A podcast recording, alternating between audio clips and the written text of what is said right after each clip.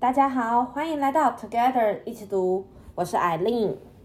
今天要跟大家一起读的是人生思考题，哈佛教育学院院长提出的五加一个人生重要问题。作者是詹姆斯莱恩，也就是哈佛教育学院的院长。这本书出版于二零一七年。而当初会出版这本书的缘由是他在二零一六年时在毕业典礼上给毕业生的演讲。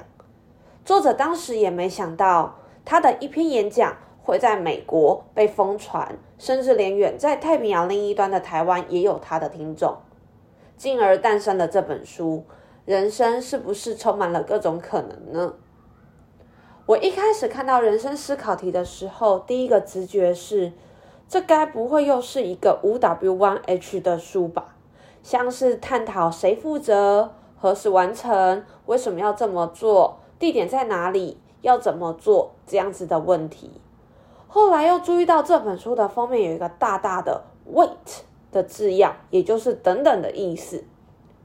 我当下还想说，莫非作者想表达的是，生命的旅程中总会遇到很多大大小小的问题？让自己稍微暂停一下，深呼吸再做决定也不迟。但当我翻开书之后，才发现作者想说的跟我原本以为的都不一样。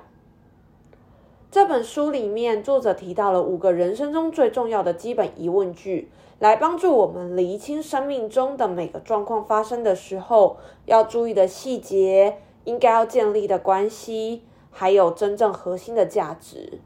而这些问句除了自己可以拿来询问之外，也希望当听到别人对我们提出这些疑问的时候，我们可以了解对方的原因，这样的互动才能让双方可以一起解决问题。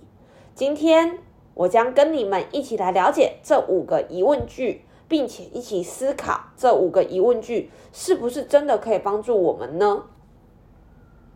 第一个问句是：等等，你说什么？我觉得这个问句还蛮有趣的。有些人可能觉得“等等”两个字很像赘词，但其实“等等”两个字根本是这个问题的灵魂。毕竟不同的情境、不同的语气，就会有不一样的表达。等等，你说什么？很像在形容你对于刚刚听到的话感到很不可思议，或者是你有点讶异，也有可能你无法接受。像是你的好朋友跟你说：“诶，我昨天登记结婚了。”你可能当下会回他：“等等，你说什么？”或者是你的老板在五点的时候跟你说：“有个报告，希望你现在可以加班完成。”也许你没有说出口，但你的内心一定有很多的“等等，你说什么？”书中提到的是作者的老婆在临盆之际。医生跟作者说，接下来他会像挤橄榄子一样压着孕妇的肚子，把小孩挤出来。作者当下脑海闪过那个叙述的画面，就紧张的跟医生说：“等等，你说什么？”这个问题的使用方式不是当做一个语助词，而是打从心里提出问题。其实会问出这个问题，代表的是你希望对方再重复一次，因为你不确定对方的动机。而确实，这个问题也是华人社会中比较少会说出口的问题，因为我们很常会担心我们对对方有所冒犯，但其实这样的恐惧只是浪费彼此的时间，并且会增加更多无谓的假设。而这个疑问句就是要请对方进一步说明的好开头，透过对方的说明解释，才能更进一步的去了解对方，并且达到双向沟通。所以，勇敢的使用这个问句，也是让我们在表达自己的意见之前，可以让对方先说清楚他的想法，以避免我们自己独自下的结论或者是评断。尤其是当气氛越紧绷的状况下，我们更要透过互动避免彼此的假设。也许得到对方的答案之后，你还是不完全的认同，但至少你理解对方提出来的原因。而这样的了解将会拉近我们跟对方的距离。同样的，我们也要知道，对你提出这个问句的人，可能只是需要你进一步的解释，才会了解你的动机。那第二个提问则是我想知道。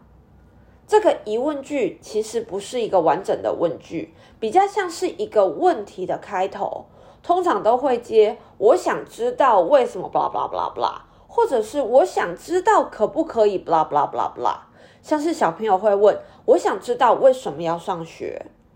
书里提到的案例是，作者曾经在荷兰待一段时间，有一天他在家里附近的公园跑步时，他发现草皮居然有两个颜色。他脚下的是深绿色，而前方的那块是浅绿色。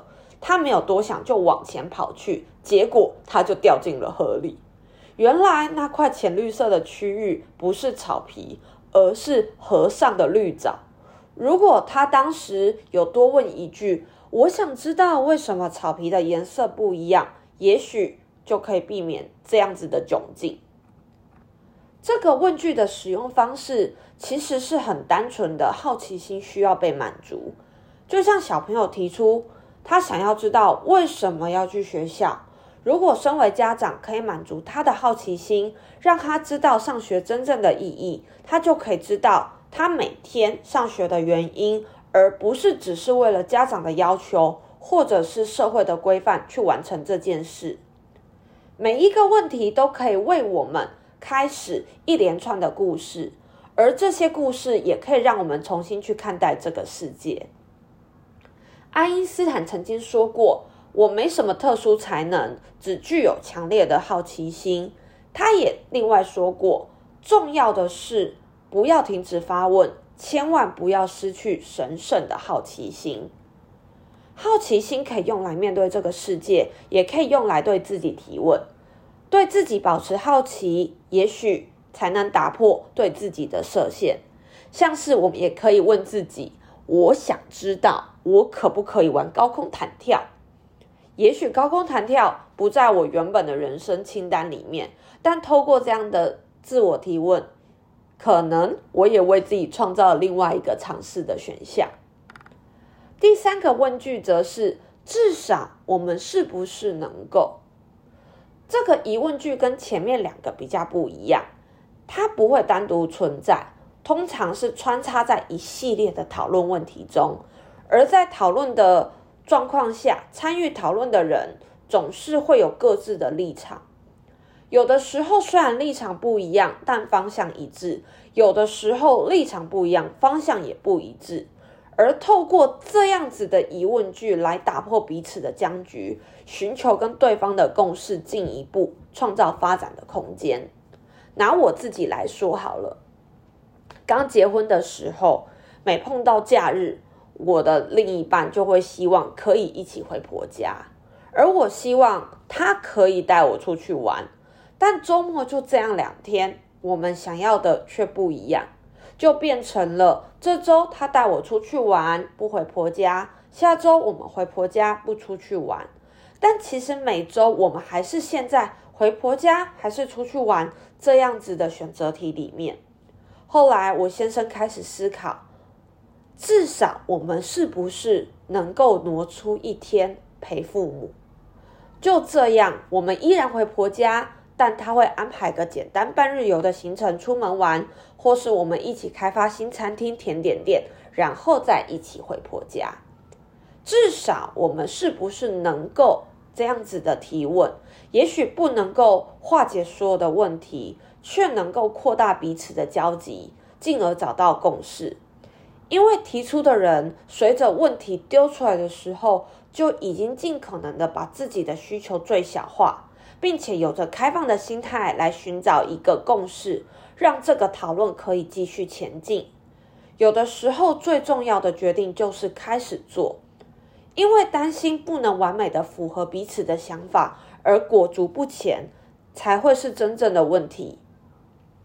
如果你愿意提出这样的疑问句，就表示你也了解，现在你们面对的这个问题，可能不是一次的决定。或者是一次的对话就可以解决，而透过至少我们是不是能够这样子的提问，可以让我们跨出第一步，冲出起跑线。第四个提问则是我能够帮什么忙？这个提问相较于前三个问题，就比较常发生在生活中。帮助别人是人类最可贵的本能，但时刻警惕不要掉入救世主的情节也很重要。不要用自己主观认定对对方好的方式去帮助别人，而是透过“我能够帮什么忙”这样的提问，让对方提供指引，才可以真的做到有效的帮忙。书中提到一个案例，作者有一次跟车友一起去非洲单车旅行。全程达一千六百公里以上，抵达终点的时候，他们住进了一间饭店，晚上跟大家一起庆祝。当晚，他们到其中一位车友尼尔森的房间，邀请他一同前往。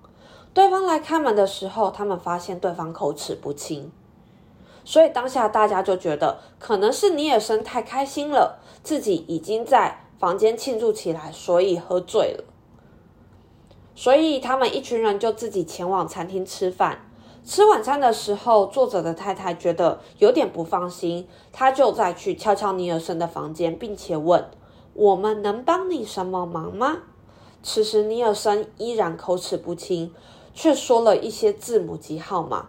过阵子才恢复，说他觉得脑袋像是要炸开一样。于是大家就紧急的把尼尔森送医。后来医生告知。还好他们有及时，因为如果他们当下没有问他能够帮什么忙吗？他有可能就在饭店中丧命。询问自己可以帮什么忙，不仅可以以最尊重对方的方式提供对方需要的帮忙，更可以让对方发现问题，并且把问题说出来。有的时候，其实对方可能不需要你的实质帮助。但他可能需要你的聆听，让他对于当下的情绪有所抒发，而这个提问是一个良好关系的建立基础。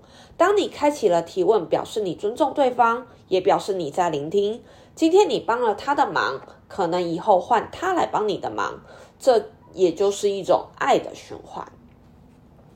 最后第五个提问则是：真正重要的是什么？最后一个提问则是帮我们厘清核心问题的提问，可以帮我们区分什么是最重要的，而哪些又是最无关紧要的。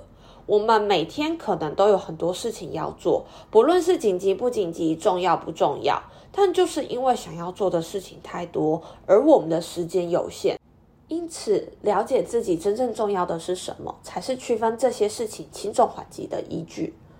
我们的一天。中有可能会发生家人身体不舒服需陪同就医，公司有重要的年度会议需要参与，客户来访需要陪同，朋友的生日邀约很难报名且费用很昂贵的课程，通通都发生在同样的一天，而你会如何做选择？这个状况题没有标准答案，真正的结果来自于对你而言真正重要的是什么？许多年前，趁着年轻。我拿到了一个外派的工作机会。出发之后，我的家人身体健康检查出了问题。在挣扎中，我选择离开那份工作，回来陪伴家人。当时我也一直问自己，最重要的是什么？对我而言，家人是最重要的，所以我选择离开那份工作，回来陪伴照顾家人。几个月后，我的爸爸离开了。虽然现在聊起来还是会很难过。但至少当下我做了选择，而这个选择呼应了我最在意的事情，因此我还是很庆幸我拥有与家人相处的最后时光。我们都要常常问自己这个问题，不只问自己，还要诚实且勇敢地说出答案，因为真正重要的是什么？不只可以帮助我们发现事情的关键，更可以帮助我们找到生命的核心。透过常常问自己上面五个提问，最后我们也可以想想，今生今世你是否了无遗憾呢？人生中常会遇到的事情有太多种了，但至少从这几个问题着手，可以带给我们更好的指引跟方向。透过等等你说什么，可以帮助我们了解对方。我想知道为什么，则是好奇心的开始。至少我们是不是能够可以寻找共识？而我能够帮什么忙，则是良好关系的基础。最后，真正重要的是什么？可以帮助我们找到核心。我觉得这本书的书名看起来很像是一些教育文章，要告诉你面对人生应该有的态度，但内容跟我预想的差异很大。而我很喜欢作者丢出来的五个提问，不仅可以帮助我了解事情的本质，增加跟他人的关系，还可以进一步了解自己。书中有带到很多的小故事，让读者可以明确地了解这些提问带来的效果，并且思考在自己的生活中可以如何去运用它。哈佛学院的教授们除了知识外，总有许多丰富的人生经验可以分享。现在开始碰到问题的时候，如果你不知道怎么做，那就问吧。今天的内容希望你喜欢。如果你也有其他生活的故事想跟我分享，也可以跟我说哦。如果喜欢我们的节目，也请给我们五星好评，且推荐给你身边也喜欢阅读的朋友。也欢迎留言写下你对这集的想法与意见。祝大家有一个愉快美好的一天，Together 一起读，与你下次见。